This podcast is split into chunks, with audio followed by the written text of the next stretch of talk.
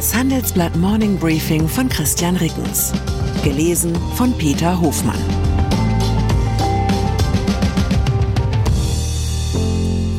Guten Morgen allerseits. Heute ist Donnerstag, der 23. Februar. Und das sind unsere Themen. Zu Ende. Hasso Plattner kündigt Abschied an. Zurück. Unternehmen kaufen eigene Aktien. Zusammen. Mercedes integriert Google Maps. Nach einer kurzen Unterbrechung geht es gleich weiter. Bleiben Sie dran.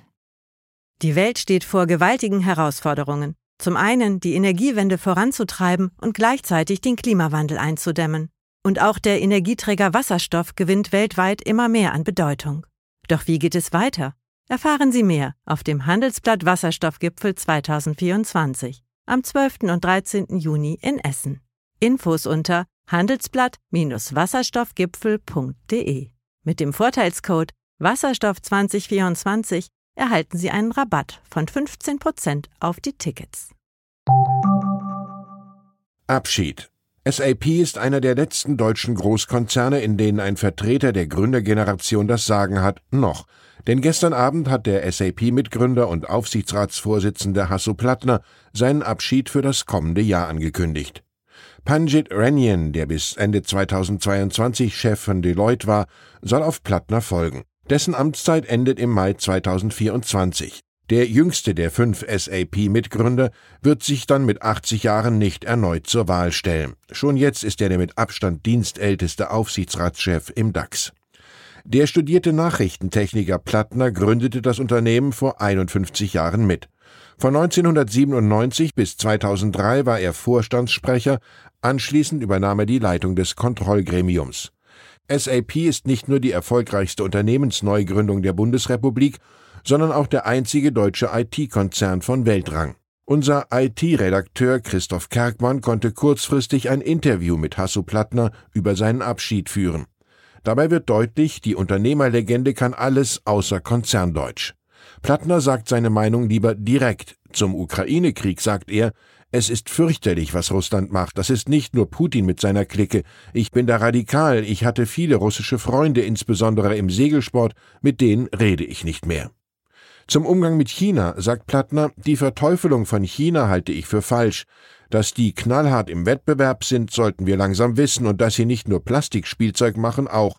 Sonst hätte es keinen Chipmangel gegeben. Aber unsere Volkswirtschaften sind stark miteinander verwoben. Wir müssen zusammenarbeiten. Seine eigenen Zukunftspläne werden kein Aufbruch zu neuen Ufern, so Plattner. Vielleicht werde er aber häufiger in seine Museen gehen. Rückkäufe. Es sind neue Rekordzahlen, die bei den Aktienrückkäufen vermeldet werden. Die 500 größten US-Konzerne im Börsenindex S&P haben von Oktober 2021 bis Ende September 2022 so viele eigene Aktien zurückgekauft wie noch nie zuvor. Der Wert beläuft sich auf 982 Milliarden Dollar. Das zeigen Berechnungen des Finanzdatenanbieters S&P Dow Jones, die dem Handelsblatt vorliegen. Im Jahr zuvor hatte die Summe für solche Rückkäufe noch bei 881 Milliarden Dollar gelegen. Die Unternehmen selbst sind damit die mit Abstand größte Käufergruppe an der Börse. Im letzten Jahr gab Apple mit 88 Milliarden Dollar am meisten Geld für eigene Aktien aus. Danach kam Alphabet mit 60 Milliarden Dollar. Auch viele deutsche Konzerne zahlen derzeit hohe Summen für den Kauf eigener Aktien. Hier sind Linde mit knapp 10 Milliarden Dollar sowie Siemens und BASF mit jeweils 3 Milliarden Euro die aktivsten Rückkäufer. Zuletzt kündigte Mercedes Rückkäufe für 4 Milliarden Euro an. Die Konzerne verknappen mit den Rückkäufen das Angebot an Aktien und verteilen Gewinne und Dividenden auf weniger Anteilsscheine. Das treibt den Kurs nach oben. In den vergangenen zehn Jahren waren Aktienrückkäufe in den USA und Europa für rund ein Viertel der Kursgewinne verantwortlich. Das ist das Ergebnis einer umfangreichen Auswertung, die der Vermögensverwalter HQ Trust für das Handelsblatt erstellt hat. Man stelle sich nur einmal vor, ein Immobilienmagnat würde einen immer größeren Teil seiner Objekte an sich selbst verkaufen, Anschließend würde er sich über die immer höheren Quadratmeterpreise freuen, die er aufgrund der scheinbar hohen Nachfrage nach seinen Immobilien erzielt.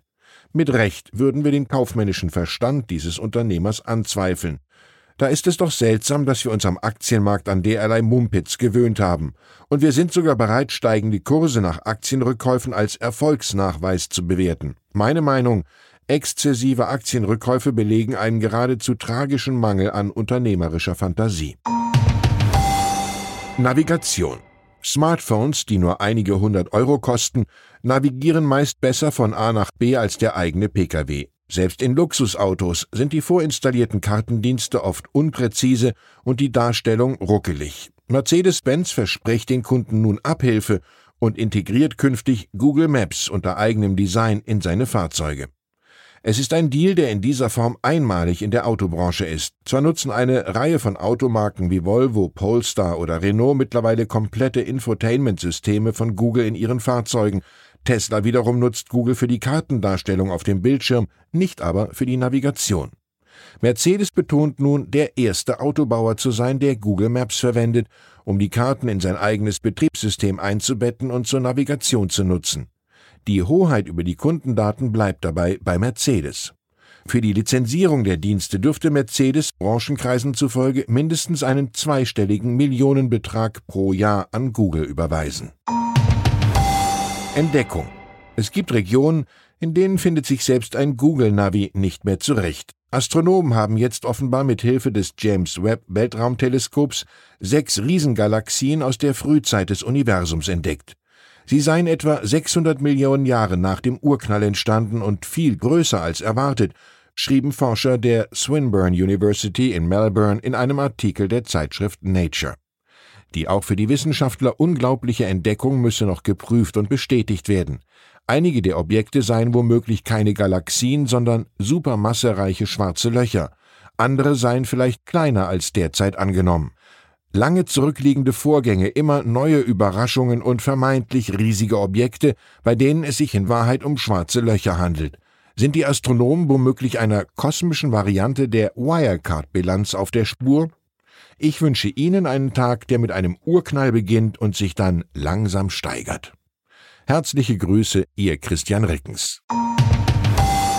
Zur aktuellen Lage in der Ukraine. China und Russland ringen um Pakt gegen den Westen. Pekings Top-Diplomat Wang beschwört in Moskau die Freundschaft beider Länder. Doch wird China Wladimir Putin Waffen für seinen Feldzug gegen die Ukraine bereitstellen? Die verlassenen Villen von Putins Komplizen. London war lange ein beliebter Wohnort für russische Oligarchen. Heute stehen die meisten Luxusanwesen leer. Eine Stippvisite bei Putins Helfershelfern. Weitere Nachrichten finden Sie fortlaufend auf handelsblatt.com/Ukraine. Die Welt steht vor gewaltigen Herausforderungen. Zum einen die Energiewende voranzutreiben und gleichzeitig den Klimawandel einzudämmen. Und auch der Energieträger Wasserstoff gewinnt weltweit immer mehr an Bedeutung. Doch wie geht es weiter? Erfahren Sie mehr auf dem Handelsblatt Wasserstoffgipfel 2024 am 12. und 13. Juni in Essen. Infos unter handelsblatt-wasserstoffgipfel.de. Mit dem Vorteilscode Wasserstoff 2024 erhalten Sie einen Rabatt von 15% auf die Tickets.